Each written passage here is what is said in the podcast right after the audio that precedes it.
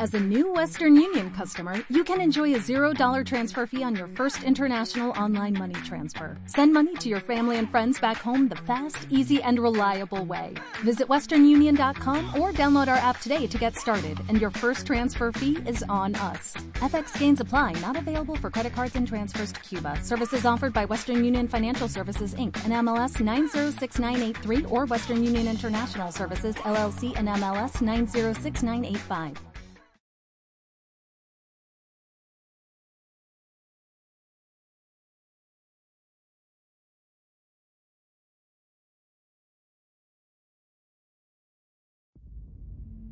Arthur, does it help to have someone to talk to?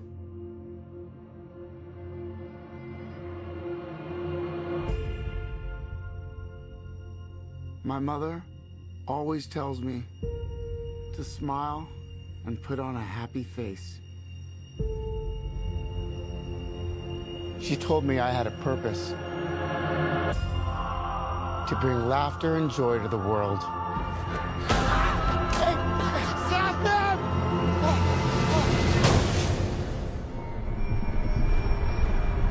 Is it just me? Or is it getting crazier out there? Smile, though your heart is aching. Smile, even though it's breaking. When there are clouds in the sky, you'll get by. What? If you smile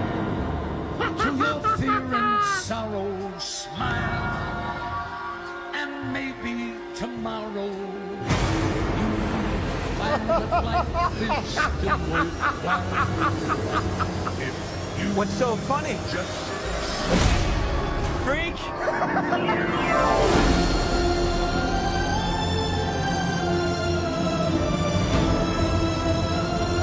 Gotham's lost its way. What kind of coward would do something that cold-blooded? Someone who hides behind a mask.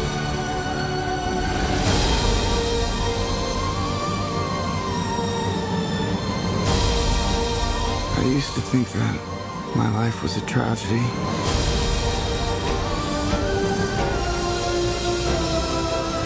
But now I realize it's a comedy.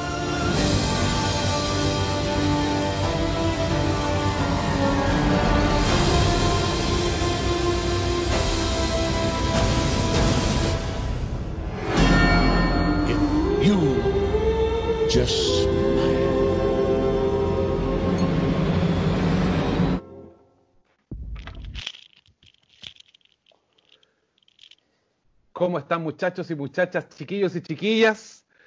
Hemos llegado y también hemos volvido, como dicen por ahí. Y eh, no, no, a ver, no, no, no. Este es el tercer capítulo de Cine Bendito, el podcast. Y hay alguien que se asoma ahí porque obviamente que no estoy solo, estoy con mi gran amigo, compañero, secuaz, a veces amante, Nicolás. ¿Cómo estás? ¿Cómo va? ¡Qué bienvenidos! Nicolás, Nicolás, ¿cómo vas? Rimó, amigos. Ah, viste, estamos, estamos, pero Oye, completamente Tan- extasiados. Sí. El asomado decían por ahí, pero no es cierto. No, no, no, no, no. ¿Cómo está usted, amigo? ¿Cómo va todo? Bien. Siendo el capítulo 3, eh, hacemos la primera película de nuestra extensa historia, que espero que dure por lo menos 15, 20 años. Dígame. No, no, por, favor, estoy Ah, continúe, que me confundí. Bueno, en fin, son cosas que pasan en el video y en directo, ¿cierto? En fin, Sí. oye, eh, hoy, señoras y señores, hacemos la décima película de un, podríamos llamarlo un luchador director que, que comenzó su carrera como cualquier director comercial, con películas un tanto, eh, valga la redundancia, comerciales. Cuidado, cuidado. ¿En qué sentido? cuidado. Cuénteme, dígame, dígame. Porque Yo pensé, yo, que pensé que iban a decir burda, película eh, eh, teenagers, eh, comedia eh, facilista, pero no es así. No, no, no, me parece que una buena observación la que haces porque por lo general los directores eh, comienzan, o sea, la gran mayoría de directores comienzan haciendo películas un poco más comerciales y es muy fácil caer en lo que estás diciendo tú, hacer películas más burdas, más teenagers sin ningún, eh, sentido más allá de simplemente vender. Pero yo creo que este tipo, de que, del que estamos hablando, comenzó haciendo películas que tenían ese, ese perfil, pero que, que la verdad dejaban algo más allá. Te, te, te dejaban colgado, te dejaban pegado viendo sus películas, sobre, so- sobre todo la primera. Bueno, estamos hablando de, ¿De Todd? Phillips, Oh, Nació en Nueva York en el año 70. Este director que comenzó, como recién hablaba, con una película muy buena que se llama Road Trip. Eh, gran película. Y de ahí fue de a poco. Gran película, ojo. ojo. sí, sí. Muy buena Y de ahí Todd Phillips fue como creciendo un poco más. Starkey Hodge hizo otra que se llama Old School, que es con, con Will Farrell. Y siempre dentro Will de la comedia. Y después este tipo se encumbra. eh, si me equivoco, me corrige por favor, Felipe. Felipe, nada que ver, Felipe. ¿Quién es Felipe? ¿Quién es Cuidado, Felipe? amigo. No, no voy sé. a hablar. Voy a... ¿Quién El es gorro, el Felipe? gorro. El gorro. Eh, Como decía, se, empinó con la trilogía de Hangover. O sea, la verdad que específicamente con Hangover, la primera, que fue un exitazo. De ahí tuvo, tuvo la oportunidad y el lujo de hacer una trilogía. De ahí empezó a crecer hasta que llegó a lo que vamos a hacer hoy día. Que es, por favor, Nicolás, te dejo a ti. Ay, por favor, qué lindo. Muchas gracias. Vamos a hablar de Joker. No el Joker, no el Guasón, sino que el Joker. Joker, Joker. a secas. Joker. Ojo que dentro de la filmografía de Todd Phillips nos saltamos una película que yo creo que fue eh, el, el trampolín o lo que esbozó a lo que quería hacer Todd Phillips con esta película A que ver, fue War Dogs, una película con el gordo flaco de. mm, amigo, corrígeme el nombre. eh, Jonah Jonah Hill. Jonah Hill, exacto. Em, una película de gángster actual, una comedia, comedia negra, con drama, acción. Y quizás por aquí ya íbamos viendo que Todd Phillips iba a querer o iba a indagar o experimentar con algo tan grande y tan fructuoso como el bromas. Ojo porque igual eh, el Joker es una película, o sea, perdón, Joker es una película súper, súper distinta a lo que ha hecho. Y como decís tú, hay, es, un, es un puente viene, se nota un poco como la, la mano del señor Phillips con Dogs, como que va, está, está intentando salirse yo creo un poco de, esta, de este currículum de Hangover también, que es tan, Sí, tan sí. potente. Sí, ojo que Hangover, más allá de ser una comedia y una trilogía con frases para, para popular hasta ahora, como clásico o, o- o su cuarteto de amigos y, y- y todo y todo ello, eh, Hangover también es una película eh, de mafia, eh, es Claro. una película de tráfico, hay villanos, es pseudo gangsteril por, por la trilogía finalmente lo que es John Goodman. eh, Exacto. pero, pero siempre, siempre tuvo un discurso político, eh, un discurso policíaco, siempre habían eh, héroes y villanos, siempre había una lucha contra el bien y el mal. Entonces, Sí, sí, finalmente, si analizamos bien lo que es Hangover, lo que es War Dogs, que es lo más similar a lo que podemos llamar con Joker, pero, pero siempre como que trató algo así, si vamos más allá y nos vamos en la profunda y analizamos War Dogs y Hangover, también son muy parecidas. Sí, sí, tienen, tienen como un perfil y, y- y- y yo creo que el desafío, igual es de haber sido súper difícil el desafío de lanzarse con Joker, eh, sobre todo por, por, por lo que, la- el, el tema, cuánto se espera, el mismo personaje ya es como un, tiene su, debe tener su, tiene su fanaticada, entonces igual es, Completamente. Sí. se agradece, se agradece que los directores tengan esa, esa, esa valentía de salir de su zona de confort y de, de- de empezar a crecer, ¿cachai? De alguna otra manera empezar a, a construir tu carrera o tu, o tu sello, ¿cachai? Como tu mano, tu, tu tipo de cine. Sí, sí. Démosle Eh, entonces. es- eh, démosle, démosle, por favor. No, cuénteme, cuénteme por favor, Nicolás, su, su visión, su, su parada. Cuénteme por dónde va la micro con Joker. Joker. Mm, es, es inevitable eh, tomar al Joker. Vamos a hablar del Joker, del personaje, no de su rol, de quién lo interpretó, porque eso yo creo que va a ser lo grande de esto. Pero Exacto. no po- podemos tener, tenemos que tomar primero que Todd Phillips se atreve con algo que anteriormente a esto eh, se, se trató de hacer Suicide Squad, que se realizó con Jared Leto interpretando a- a- a- al Guasón. Eh, pero también tenemos más allá, tenemos a Jack Nicholson, tenemos a Ledger, tenemos a César Romero, Eh, tenemos a, a- amigo de Star Wars, el, el protagonista El protagonista de Star Wars. ¿De cuál, señor? de, del, eh, eh, de todas, de todas las de Star Wars. De toda la de Star Wars. Eh, Luke Ah, se Skywalker. me fue. Sí, Luke Skywalker. Se me fue el nombre por completo. Disculpen, disculpen, debe ser la hora.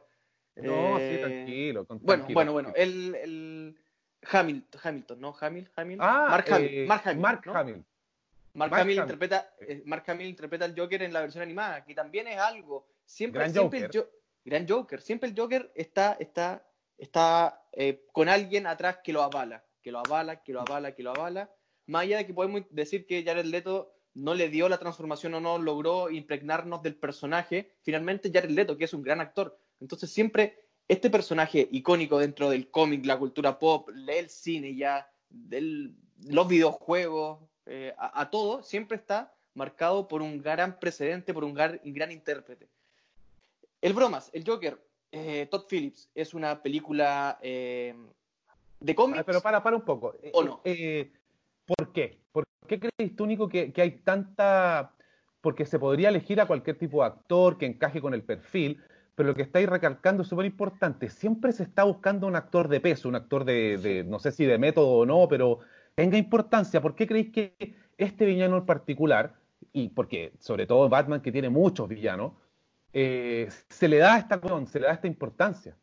Sí, sí, yo, yo, yo creo que va dentro de la cultura, o sea, uno siempre dice superhéroe y, me- y lo primero a la cabeza te puede, te puede venir eh, Batman, eh, Superman, quizá ahora como Marvel está tan, tan, tan en boga, es, eh, Thor, eh, Capitán América, pero pa- para, para el genérico superhéroe inmediatamente Superman, Batman.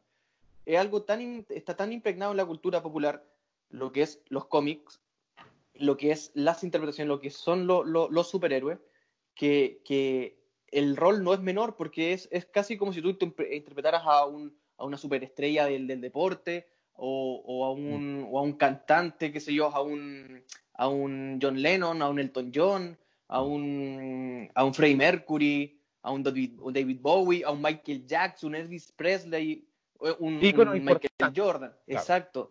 Llamémoslo no. La gran diferencia es que esto es ficción, ficción pura, ficción de una historieta que se llevó más allá, que ya no es, ya no es parte de una historieta, sino que ya es una cultura. El, el- el Guasón, Batman, Superman y todos los, los iconos de, los, de las tiras cómicas ya pasan a ser, pasan a ser eh, estrellas casi personificadas, casi reales. Mm, claro, exacto. Es un, es un, es un difícil rol eh, y yo creo que cuando Heath Ledger gana el Oscar eh, podría haber sido súper eh, eh, dudado, ¿cachai? O cuestionado, más bien dicho. Sí, sí. Pero es un papelazo, ¿cachai? Es un, o sea, eso es lo que voy, eh, es que es súper importante hacer la diferencia de que si es un personaje que conlleva mucha responsabilidad, mu- mucha, mucho trabajo, pero a la vez si lográis un buen resultado, se ven resultados impactantes. En este caso, O- que, el- que, que es lo mismo, ¿cachai? Es como casi lo mismo, el resultado es perfecto el del, el del- el del que estamos hablando, pero, pero dime, dime, dime. dime. Sí, que quiero cuan- decir. cuando, comenzaron a decir, eh, vamos, se va a realizar el, eh, el Joker, van a hacer una película de, de- del Guasón, eh, la dirige Todd Phillips, y comenzaron a, mm, comenzaron a esbozar casting. Sí, y sin ser, sin, sin, sin ser ambicioso, se dijo Tom Hardy, se dijo Leonardo DiCaprio, eh, entonces Sí. siempre, siempre se esbozó de que, este, de, eh, que esto no podía ser interpretado por cualquiera.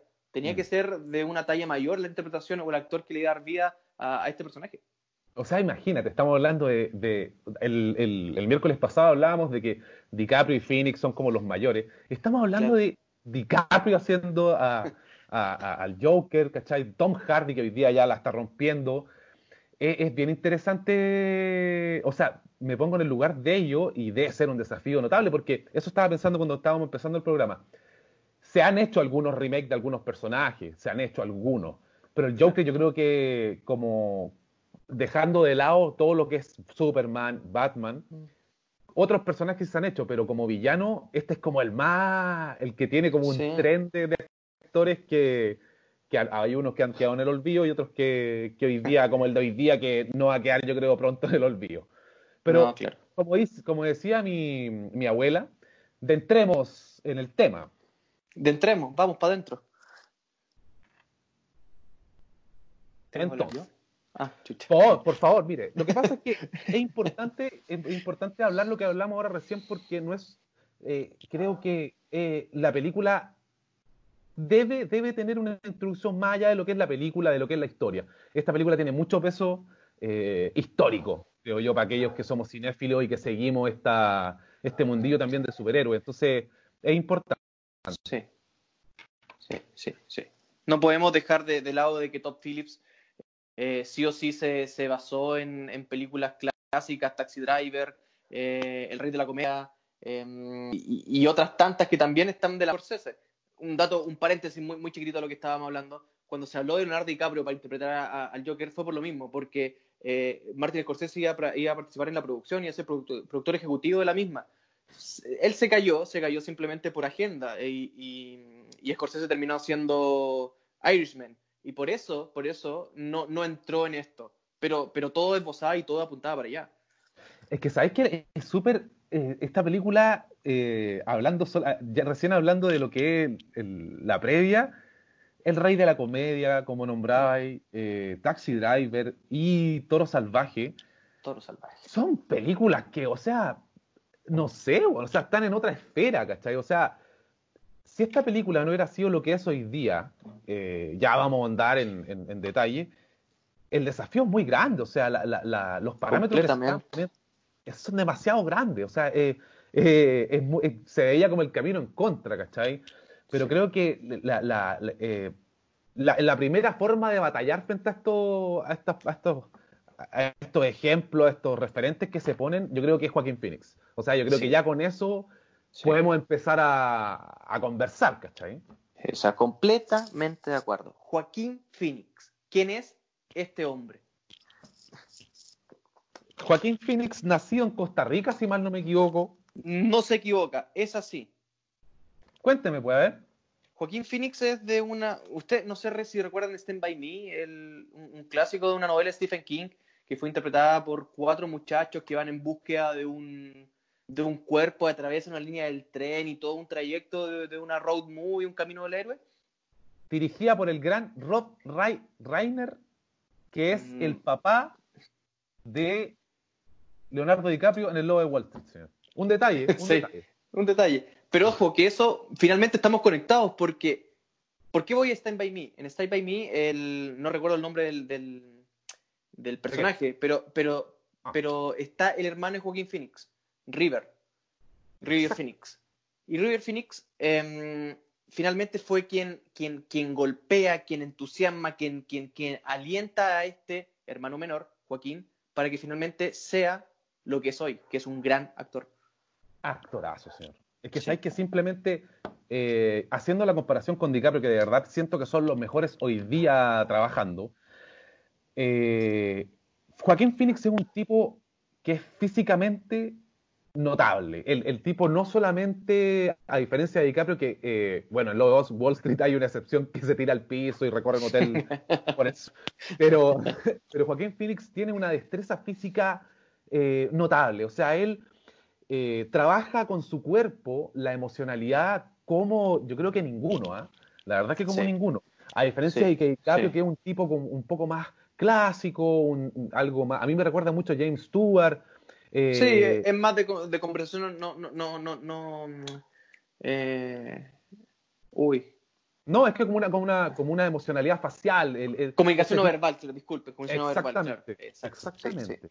Sí, Entonces, Joaquín Phoenix, eh, además ha demostrado una carrera sumamente eh, extraña desde sus comienzos, salida y entrada de película, hace este documental, este documental un poco raro.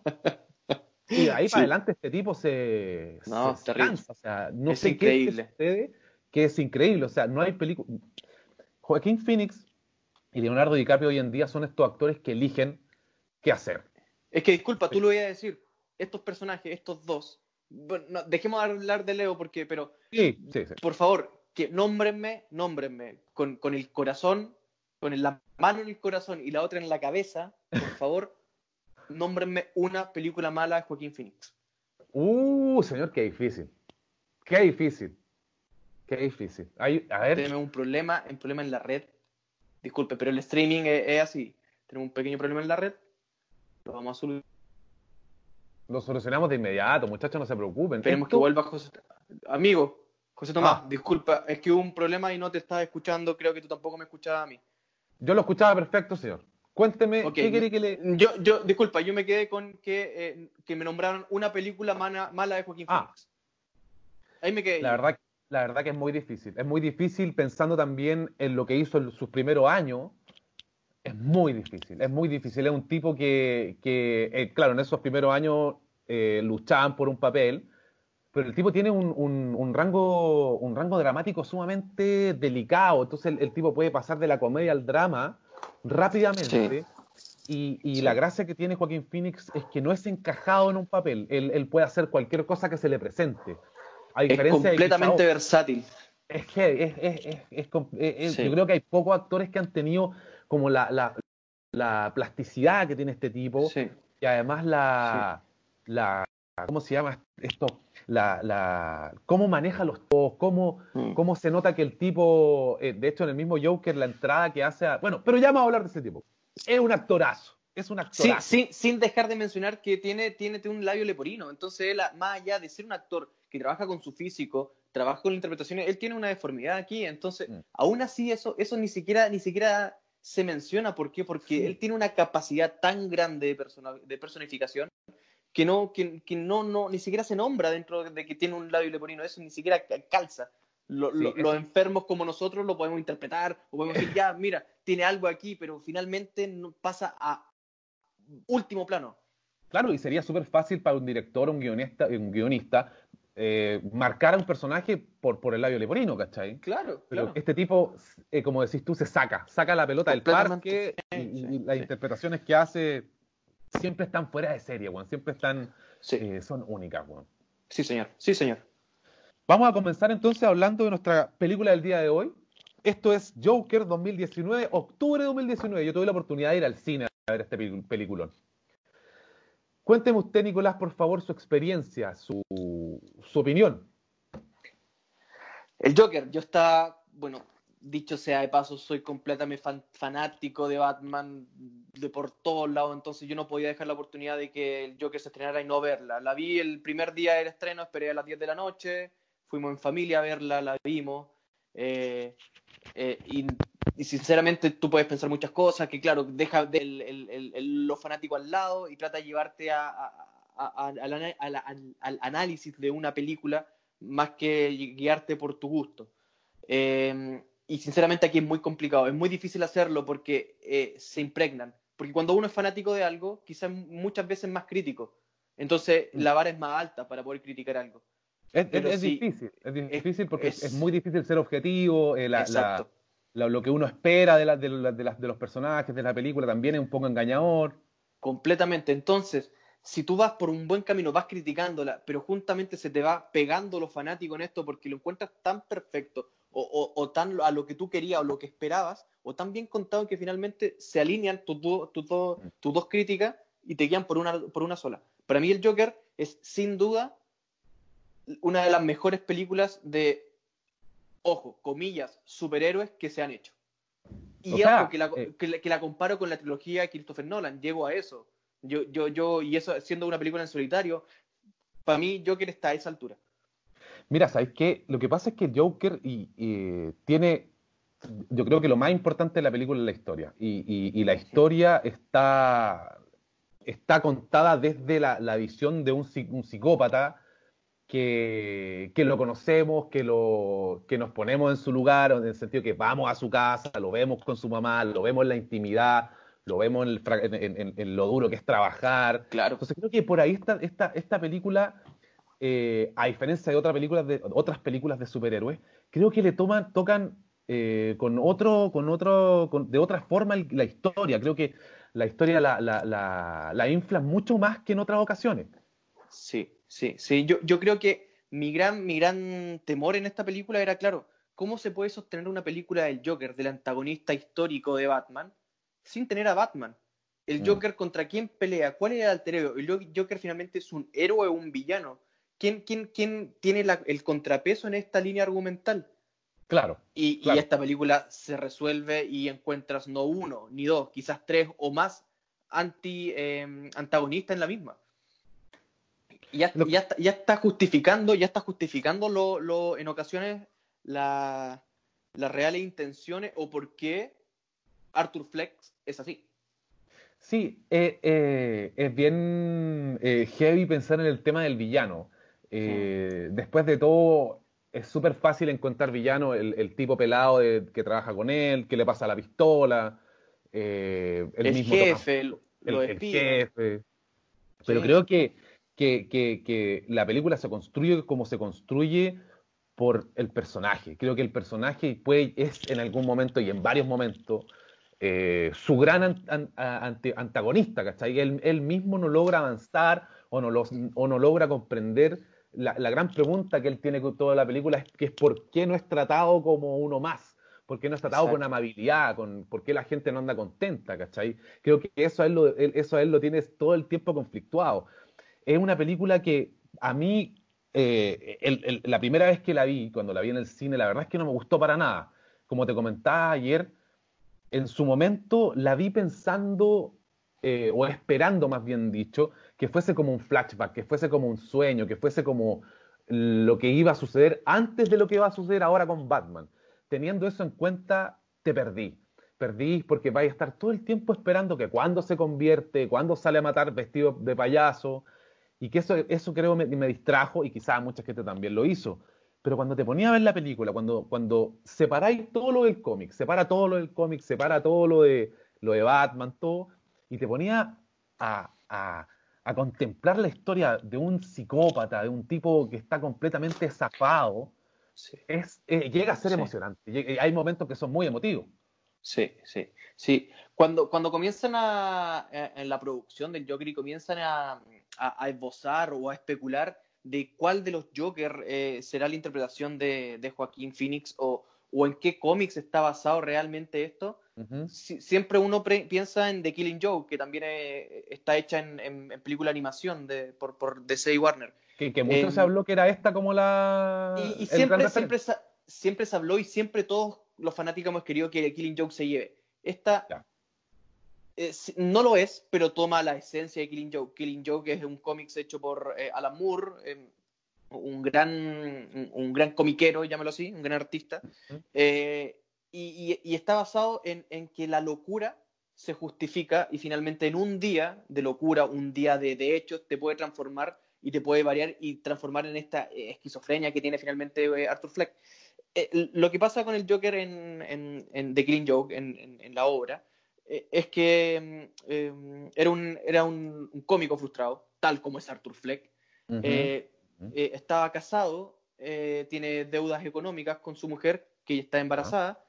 Muere su mujer en un incendio, queda viudo, sin tener a su hijo en brazos, a su mujer sin trabajo. Y, y la transformación grande es que se mezcla con unos villanos, lo, lo dirigen por el camino de, la, de, la, de- de cometer crímenes y finalmente paga y tiene su primer encuentro con Batman y Batman lo transforma cayendo en unos químicos, lo transforma en este, en, en- este, en este Joker. Perfecto. Siempre, siempre se ha esbozado, salvo en este cómics que es The Killing Joke, que el Joker no tiene un alias, el Joker no tiene un, un nombre, el Joker es como es por esencia. Entonces, voy más atrás, en, en- en- en la interpretación de Jack Nicholson con Tim Burton del 89, Jack Knight, que le hacían llamar a, a Jack Nicholson, eh, en el guion se hizo para que diera el giro dramático que de que Jack Nicholson eh, se transformaba en, en Batman con un, con, un con un enfrentamiento entre ambos. Y ahí Sí. Jack Nicholson se transformaba en el Guasón. Y eso era Y muy... caía, ta- mm, caía también en el ácido, todo el. Exacto, y eso, eso es de Killing Joke, así era la transformación. Pero aquí le dieron el arco dramático haciendo de que Jack Nicholson había matado a los padres de Bruce Wayne cuando era pequeño, cosa que, que no existe, que es falsa. En, en, en, en Gotham, en Bossemu Gotham, que es la serie de, de, de cuatro, o cinco, cuatro cinco temporadas, temporadas así de Fox que se hizo Ya. con el universo de Batman, ¿Ya terminó esa serie? Sí, terminó. Muy mala serie, chiquillos. Si ustedes son fanáticos, por favor, ni lo intenten. Eh, yo lo vi y no se la recomiendo para nada. Perfecto, perfecto. Eh, sí, por favor. De Gotham, Gotham, olvídenla. Gotham, para la casa. Eh, también interpretan al Joker. Yo creo que lo único bueno que tiene es esa. Es eso, porque tenemos tres Joker tres Joker, tres Joker muy bien interpretados. Por temas de derechos jamás pudieron decir Joker, eh, eh, Guasón o nada que se, se le pareciera. Tomaron, eh, tomaron, tomaron nombre y llegaron a una interpretación muy bien hecha, pero finalmente eso. Ya. Jared Leto, como le estábamos diciendo, mm, puta, yo, yo dudo mucho de que finalmente lo que hayan querido mostrar con Jared Leto eh, fue lo que se plasmó. Yo creo que con Jared Leto, con la calidad que es, eh, iba para otro, para otro tipo de, de, de performance. Yo creo que no se desarrolló del todo. ¿Cuál crees que fue el Ledger- problema? Mira, así como está tan en boga eh, que liberen el Snyder Cut de, de la Liga de la Justicia, que es la real visión que quiso dar Zack Snyder con esto, eh, también se está diciendo que eh, den a conocer el Ayer Cut, que es de- del, del director de... David de- Ayer. Que sí, que están diciendo para, para ver la real visión de David Ayer, pero... mm, Estaría Pero- bueno, pero- estaría bueno. Porque estaría- para mí, por lo menos, me, me tenía muy, muy. Sí. Sí, pero, pero finalmente hay que, hay que ver hacia dónde apunta esto. Uh, amigo, nuevamente te veo, te veo pegado. No sé si tú me escuchas. José Tomás. Uh, José Tomás. Les pido disculpas, chiquillos. Entiendan que estamos tratando de hacer esto con los recursos de internet que como usted, ojalá no sean BTR, porque cosas como estas son las que los, los que nos están jodiendo los, los- nuestros podcasts. Ya, dale Tomacho nomás.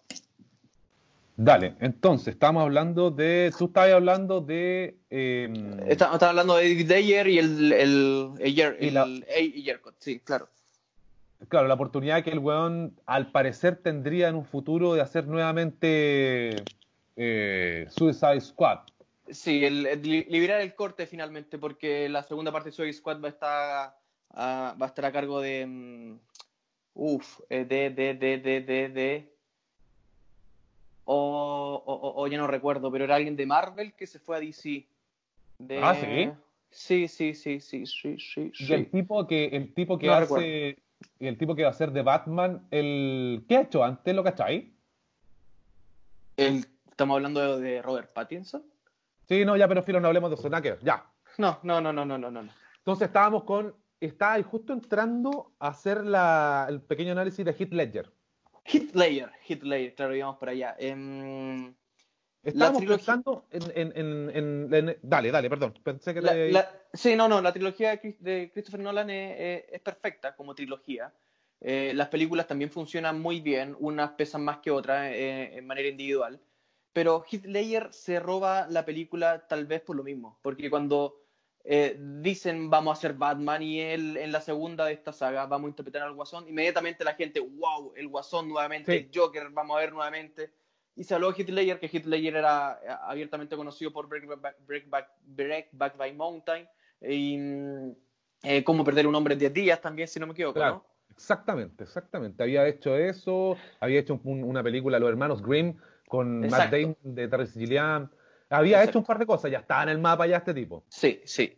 Pero, pero finalmente el papel se lo come. El, el- el- em- la interpretación de, de Heath Ledger como el Joker, yo creo que es una de las mejores interpretaciones, si no es que es la mejor, eh, en el universo, en, el universo de, porque de, de- de la DC. Porque tenemos que dejar pre- la, la, la, la, la brecha de que Joaquín Phoenix es un gran actor, pero, pero, pero no tenemos esta, esta lucha, esta lucha del bien contra el mal de Batman contra, contra, contra el Watson. Y si es que no está esa lucha, yo no le puedo dar todos los créditos finalmente para un fanático. Para un fanático. Sí, sí. ¿Sabéis que esta descripción suena como una desventaja, ¿cachai? Como la película no tiene a Batman, como decíamos, como decía ahí anteriormente, ¿cuál es el villano? Pero la película es una historia. La película... Dígame, para, dígame, ti, dígame. pa- para ti, ¿cuál es el villano de esa película? Del, del Joker. ¿De Joker? Sí.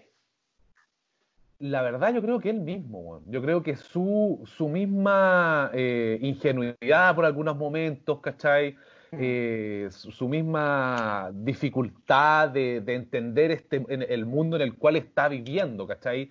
De hecho, él, yo creo que hasta el final de la película logra entender eh, el símbolo en el cual se convirtió. Entonces, Yo creo que él mismo no entiende cuáles son sus capacidades o cuáles cuáles la- las libertades que puede llegar a tener. Yo creo que él eso es lo que él lo detiene. Yo creo que por ahí va como como si hablamos de qué es lo que lo- cuál es su némesis. ¿Tú cuál creí? ¿Cuál creís tú que Yo, yo, yo creo que viene de la mano. Yo creo que él, al no ser comprendido por la sociedad, finalmente Gotham siempre, siempre Gotham actúa como un, como un personaje dentro de- del universo de Batman. Y aquí se detalla y estalla Gotham tal como lo es. Es más, podemos decir que en este universo que se creó con el Joker, eh, eh, Arthur Fleck es, es, el, es el gatillo para que Gotham sea este personaje, e- esta, esta ciudad gótica, esta ciudad con, con, con- con villanos, con criminales, con gángster, con sociedades, con lo más oscuro, oscuro se transforma gracias a este, a este detonante. Y por lo mismo se necesita alguien que le ponga control. Entonces, finalmente, esta gran película es el, el- el- puntapié inicial para que venga alguien a salvar a esta ciudad que está Sí. prácticamente perdida. Sí, porque claro, como decís tú, eh, y si hacemos un análisis rápido de, de- de Gotham en, en todas las películas en cuales, de las cuales ocupan esta ciudad, es un personaje. Es un Sí. decorado que no solamente contiene a los personajes, sino que también es parte de la escena. Y, y completamente de acuerdo, completamente de acuerdo. Esta Sí. película muestra la decadencia de una ciudad, ciudad la decadencia de una, de una sociedad que es, eh, claro, como que te deja el campo abierto para que venga alguien a, a- salvar a, a quien, no sé, porque todo el mundo en este caso está, quiere hacerse sonar. Claro. Tomando ese mismo punto, me parece importante el, el- el- el- lo- a lo que llega la película, a, lo- a cómo se desenvuelve el personaje. Hay, hay, varias, hay varias escenas que me hacen de verdad pensar que no necesito a Batman, weón. Sí, en esta película. Por Sí, ejemplo, la no, escena del, del- del baño, cuando, cuando Arthur va a, a- a- a enfrentar a Thomas Wayne en el baño, si tú lo veis con detalle, en la escena no hay un Batman. No hay un, un superhéroe por el cual estamos buscando. Es simplemente la relación y la conexión que podrían tener estos dos personajes. ¿Cachai? Claro, Y, es, y es, es una escena que le da mucha más vida, o más bien dicho, mucha más rivalidad y mucho más cuestionamiento al personaje, ¿cachai? Completamente. a- entonces, que es súper interesante si te ponía a analizar al- escenas específicas. También la escena de cuando va a la casa de Thomas Wayne y se encuentra con Bruce, podría ser, podría ser un niño, cual- o sea, no un niño cualquiera, podría ser niño no convertirse en Batman, pero ya es, ya es muy tenebroso que vaya a meterse a la casa de su padre, a tratar a este niño como su hermano. Entonces, no, no nos engañemos con que Batman se va a vengar y se va a acordar de ese día. Quizás no se va a acordar de ese día, pero lo que hace este tipo es psicodélico, es, es- es fuera de, de- de cualquier eh, pensamiento normal, weón. Entonces, es muy interesante cómo lo van construyendo, cómo lo van, cómo se va eh, convirtiendo en quien finalmente es, weón. Sí, sí. Esto, esto es muy lindo porque, porque, claro, este Joker funciona perfecto. Este, esta película no, es- no necesita un Batman. Batman. No, no, no, no, se, no se necesita en, lo, necesita en lo absoluto. Pero, pero, eh, toda esta, toda esta, estos guiños, este enfrentamiento, esta primera sonrisa que le hace a Bruce, Sí. es como, esto es para el fanático. Oh, el Guasón Exacto. finalmente se encuentra. Aparece un Alfred que más joven, que, que, que, le, que, que tiene una chuchaja directamente un Thomas Wayne que no jamás habíamos abordado a este personaje dentro de una película, Es verdad. solamente esbozo o pequeños flashbacks de las muertes del papá. Sí, Entonces sí. tomamos, tam- to- tomamos también unos personajes o momentos icónicos de cuando detonan todos estos grandes, grandes, grandes em, eh, personajes de la- de- del, del universo de Batman. Eh, tomando eso en cuenta, sí, es cierto, no necesitamos un Batman en esta película. ¿Por qué? Porque finalmente la, la- la- historia que nos están contando, si es que es real, tenemos que primero entender a la cabeza, a la cabeza de este genio, eh, de- del, príncipe del crimen, como, como le mencionan en, muchos cómics, el payaso príncipe del, del crimen, eh, finalmente si esto es real o no es real. Eh, Eso, eso es bien, ese juego, hay un detalle que, que recalcaste el otro día cuando hablamos, que es maravilloso, que tiene que ver con la no identidad de estos, de estos siempre Joker que han existido en la historia. Y en este caso, claro, uno la- empieza a ver la película, Arthur Fleck es un weón, tanto, tanto.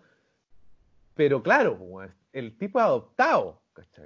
El Exacto, tipo tú- es adoptado y le ponen tú- el nombre de la madre, weón. Exacto, exacto. Tú Entonces- siempre dices, tú siempre dices, eh, no existe, no existe, hay un NN, perfecto. Y, y, y Arthur Fleck siempre quiso saber quién es mi padre, quién es mi padre. Entonces, dentro de esta madre, que quizás igual podemos, tenemos que dar el beneficio de la duda, que dice que finalmente Thomas Wayne es el papá o no. Perfecto, pero giral- gin- eh, todo esto se derrumba en el momento que él se entera de que realmente es adoptado y Claro. que no hay y no hay y no hay información de quién chucha es. Entonces, nuevamente este Arthur Fleck pasa a ser un NN. No conocemos su nombre real, no conocemos de dónde es, no conocemos a sus padres, no conocemos nadie. Él, él no tiene un pasado, él está creando su, su historia en este momento. Y si es que todo esto que él dice mencionar existió realmente, él fue partícipe o todo es producto de su imaginación. Sí, es que sabéis que es, es notable pensar en eso, en, en este juego que se hace y también el cómo se construye este personaje. Yo creo que que sea así, que no, no tenga un pasado, eh, te lleva, a mí me lleva a pensar en una escena de, de Dark Knight cuando Joker le dice que no tiene nada que sacarle, él no tiene nada que perder, ¿cachai? Y tiene que ver con eso. Es súper lógico que si vaya a construir un personaje que ve la maldad de esa manera, que busca el caos hasta ese límite, el weón no, no tiene nada que perder, solamente quiere eh, provocar, weón. Quiere, quiere, eh, quiere que el weón del frente reaccione primero. Y Joker, que es una película que está muy bien planteada desde esa posición. Creo que te, te hace que es muy cercana al fenómeno Tony Soprano, al fenómeno Walter, Walter White, en donde como que empezáis a comprender quién es este weón, po, por qué hace lo que hace, ¿cachai? Y por eso yo creo que esta película funciona también eh, Sí. desde, desde la esencia del personaje. Porque yo creo que el desafío, si hubiéramos tenido a Batman, hubiese sido mucho más difícil para Joaquín Phoenix poder construir este personaje tan icónico. Yo creo que no, yo creo que no hubiese podido. Yo Eh, creo muy que difícil, no- muy Sí, difícil. es muy difícil, muy difícil, sí, sí. Esto es un personaje, eh, una historia en serio que funciona súper bien así. Por eso, por eso insisto, siempre doy el beneficio de que como fanático nos hubiese encantado, en- encantado eh, ver el choque. Pero si no lo tomamos como el fanático, lo tomamos como una pieza, como un film, como una historia, funciona de principio a fin Sí. con lo que está. Sí. Sí, exactamente. Pensando en, en- en la película en, en- sí, en, los distintos momentos que van marcando la película, eh, haberla visionado de nuevo estos, este- estos días atrás, hay un momento que, ¿sabes que Para mí, mm, yo creo que fue el momento donde se me pararon los pelos, bueno, también cuando él, le, po- le pone el tunazo, como dirían en algunas partes, al señor Robert De Niro. Eh, bueno, pero después quizás tocamos eso, pero hay una, una escena que es muy notable, que yo creo, no sé si lo dije, que creo que es el punto de no retorno del, del guasón. Creo que cuando el tipo se entera que la mamá, el, el de su pasado, que la mamá lo abandonó, que lo golpeaba, que el tipo era, eh, huérfano, este, este, este muchacho sale del hospital, arranca del hospital, y lo vemos llegar a su edificio lloviendo, lloviendo, pero así a cántaro, muy, muy fuerte, con yo creo que uno de los, otro de los grandes personajes de esta película, que es la música, que, la- que tengo aquí el nombre ¿eh? de la ganadora del Oscar. Esta ganadora del Oscar. Sí, pues señor, se llama Hildur Gurdottir. Lo, lo más probable es que lo dije como el hoyo, pero ese es Lo dijiste lo- como el pico, pero no importa, amigo, porque la música habla por sí sola, así que no te preocupes. es notable. Y ese momento en particular es muy notable porque vemos, y fíjese el que tenga la oportunidad de verla mañana mismo o hoy mismo, ojalá, la, la cara, el cuerpo, la espalda, los hombros, es simplemente notable. Es, ese momento de la película es maravilloso, muchachos. Hay un cambio, hay el, el personaje ya otra, otra visión de lo que quiere hacer, de lo que- ya no hay, no hay una duda. Y eso para mí es, es al 200%, señor. Sí. Sí, y, y- y la música, claro, la música es, es arte puro en, en esencia, eh, por algo, por algo se ganar eh, es reate sin, sin, der- sin ser majadero. eh, otro, otro plus dentro de la, del gran trabajo que hizo. Todd, Todd Phillips. En, el comienzo, en el comienzo del podcast eh, comenzábamos a hablar sobre, sobre la inspiración, quizás sobre algunos algunos referentes. Y hablamos de que Scorsese iba a ser el productor, hablamos de que hay mucho de Taxi Driver, de Toro Salvaje y también de eh, El, Rey de la, Comedia. Tomacho, si yo te pregunto, en estos tres films, Ujú. ¿qué, ¿cuál es su factor en común? Mm, Visual, disculpa, no, no visualmente, en casting. ¿Qué tenemos en Toro Salvaje? ¿Qué tenemos en Taxi Driver? ¿Y qué tenemos en Rey de la Comedia? eh, Un actorazo, po. Un principal Perfecto. increíble, po, weón. Un- ¿Y o quién sea, es? El gran Robert De Niro, po. El único y Y- grande Robert De Niro. Y Robert De Niro está en esta película, que también es, es parte fundamental para que el Joker detalle, explote y demuestre realmente quién es este loco transformado de cara pintada que hace stand-up muy mala, pero la hace.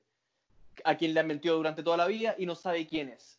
En el momento, en el, en el, en el momento que, que, que Arthur va a- al Lake de Murray de, de Robert De Niro y, y comienza con el chiste del toc toc eh, y que había matado a los muchachos en, Go- en, en The Wall Street en el metro eh, y le pega este balazo a Robert De Niro en la cabeza. Dentro, dentro del, del- del mundo que pasa, se, se también se esbozó de que había una relación nula en el, en el set de, entre Robert De Niro y Joaquín Phoenix, que Sí, jamás, que, que jamás fueron amigos, y Robert De Niro se justificaba diciendo de que era para que la atención de este clímax o, o este, o este momento tan, tan, tan icónico.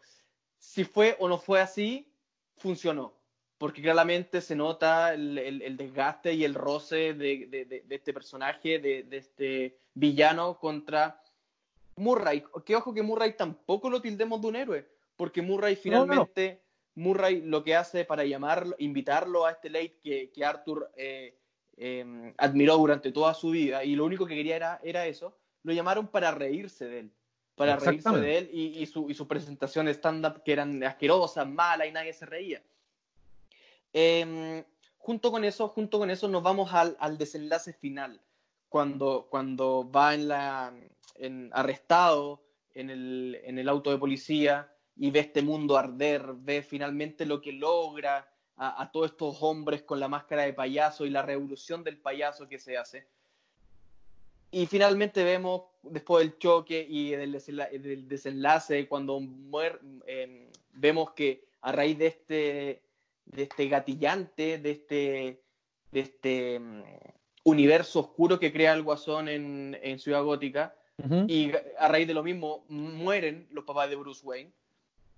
Eh, vemos esta sonrisa ensangrentada que se hace arriba del taxi y finalmente buscando el gran aplauso, la admiración y la consoli- consolida- consolidación de la Eso. sociedad, que lo único que quería era él, buscaba.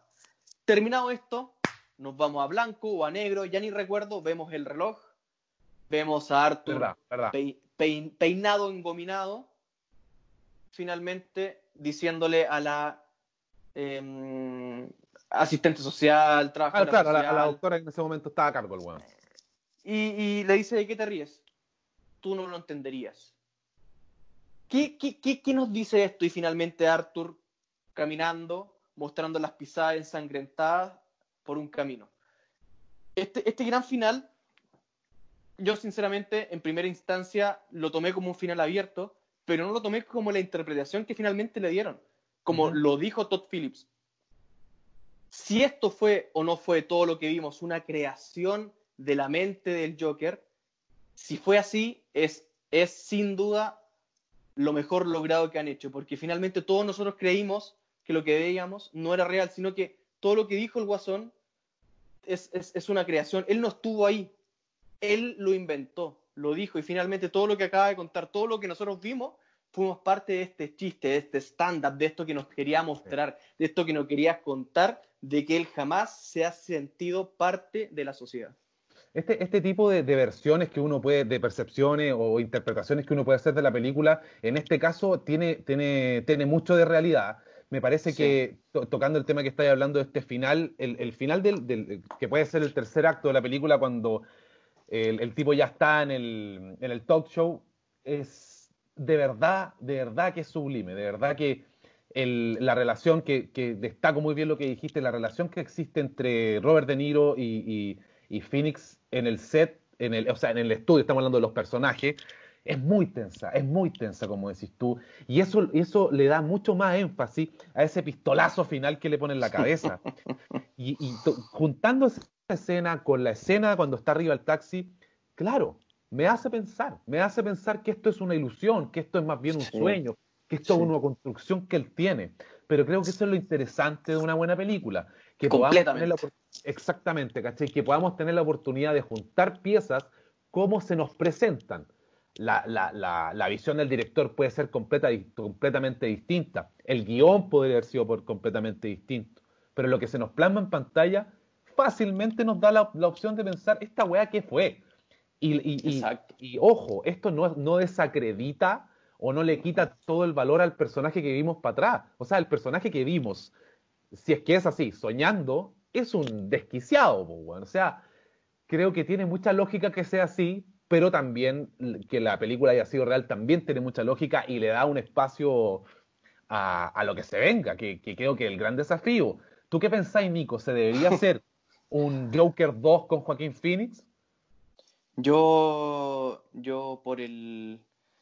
Oh, Es que es tan difícil la pregunta Es porque... difícil, es muy difícil. Es Es muy, muy difícil porque, porque, porque a mí, siendo, siendo lo más eh, egoísta del mundo, no quisiera, yo quisiera que esto se quedara acá. Esto funciona y es, punto. Es que por eso, lo mismo que, Interpreta- que- sí. que- que estamos hablando, que, que hemos hablado en, en este, en este capítulo, Sí, es sí. que la película se defiende muy bien sola, weón. Se podría hacer algo nuevo, obviamente, una segunda, pero creo que deberíamos jugar con otras piezas. Sí, sí, porque, porque claro, ahora se viene un Batman nuevo, con un actor nuevo, interpretaciones nuevas, todo nuevo. Claro. Pero entonces esa nueva visión, esa visión, este universo que crea Todd Phillips, hay que ver si finalmente se puede encajar acá o qué hay que mutar para que finalmente cuajen. Yo creo, yo, a mí me encantaría ver un Joker 2. Me encantaría, me encantaría, me, me fascinaría, pero, pero siendo independiente, siendo, siendo completamente exacto, nuevo, exacto. eh, siguiendo su misma cronología, siguiendo Sí. su mismo universo, creando quizá un Batman nuevo o quizás sin un Batman, pero que Pero, siga claro. así, sí, porque si me- comenzamos a mezclar ficción, comenzamos a mezclar superpoderes y esto, que esto, ah, creo, creo que perdería mucho. Sí, eh, es completamente, estoy completamente de acuerdo. Seguir la misma línea, seguir el mismo mundo, Sí, sí, sin, sí. sin pensar que, que, que el, personaje, el personaje va a agarrar más o menos si, si le metemos un Batman o, o algo de, de todos estos mundos que están apareciendo. Estamos Claro. completamente pasados, Nicolás, Sí, pero cuénteme, por favor, ¿quién, no, eh, eh, cuénteme, por favor, ¿qué nota le pone? Cuénteme, que yo la tengo Oh. clarita. Es que yo, yo, yo a- a- al Joker, al Joker, dejando el, el, el fanmade de, de lado, eh, de 1 a 10, siendo objetivo con el pedazo de interpretación, la banda sonora increíble, roles secundarios beneficiosos, eh, Bradley Cooper en la producción, porque ojo que Exacto, Bradley Cooper y Todd Phillips son muy, creo que son hasta compadres. eh, uno es, Al parecer, bueno, sí. sí. eh, yo al Joker con una mano en el corazón, yo le pongo un 8 de 10. mire, vamos, vamos, Sí. vamos, 8 de 10. Sí. Ojo, recalcar lo que usted dijo, que no, lo- no le dimos mucho énfasis, lo hablamos, por- lo hablamos de alguna otra forma, pero extraordinaria interpretación de Joaquín Phoenix. Extraordinaria, señor. Ojalá Joaquín esté escuchando esto. Sí, no, sí, sí. Sí, yo para, para cerrar le pongo un 7.5. Eh, Amigo, usted está muy cagado con la nota. Muy cagado con la nota. No, muy cagado. ¿Qué, qué, qué vamos a ver después? No, no, no. Ojo, quiero recalcar que solo los grandes directores han tenido el privilegio de trabajar con, con Joaquín Phoenix. Solo los grandes. Como Los grandes. M. Night, como M. Night Shyama- Shyamalan y, y no se diga más. en fin, oye, eh, ha sido un capitulazo. Creo que el gran desafío de este capítulo es que el primer capítulo de película, creo que. eh, No por eso el último. no por eso el último, muchachos. De hecho, no, no es el último. Próxima Ah, no, semana. dígame. El próximo miércoles, señor, hacemos un peliculón, la película número 10 del gran y único David Fincher. Gone Girl, señores y señores. Oh, oh. Oye, que va a estar bueno esto. Así que que no se la Quiero- pierda porque Por favor, es que quiero, quiero, quiero que en esta película, quiero, por favor, escuchar a, la- a las mujeres. Porque sí, sí. ten- tienen una semana, si es que no la han visto, para ver Gonger. Y nos gustaría de verdad mucho la opinión, la opinión femenina. Sí, lo mismo, lo mismo estaba pensando, queremos saber cuál es la percepción de usted que está en su casa, de usted fémina, que nos ve y que nos sigue con pasión y con amor. Bueno, Tu Nicolás, muchas gracias. sí, amigo, sí, Sí, a ti. a ti te Muchas gracias, sí, Nicolás. Oye, A ti. por, Ah, por, eh, por ser como eres. No, a mí déjame darte las gracias y sobre todo te agradezco ese sombrero, amigo, que te queda como el pico, te queda terrible. Gracias amigos, gracias Nicotina. Nos vemos el próximo miércoles, amigos. Chao, chao. Cuídense mucho, adiós.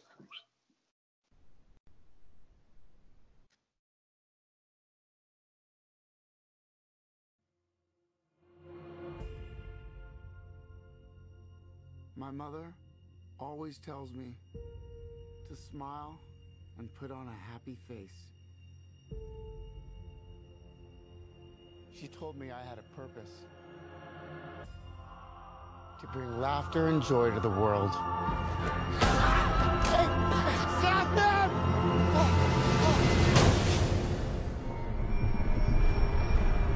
Is it just me? Or is it getting crazier out there? Smile, though your heart is aching. Smile, even though it's breaking. When there are clouds in the sky, you'll get by. What? If you smile through your fear and sorrow, smile, and maybe tomorrow you'll find that life is still worthwhile. If you What's so funny? just Freak!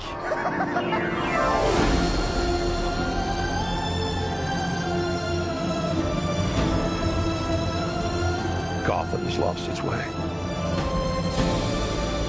What kind of coward would do something that cold-blooded? Someone who hides behind a mask.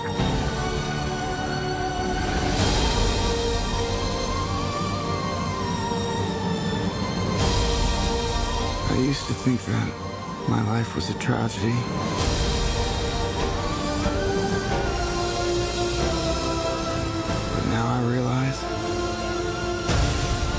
It's a comedy.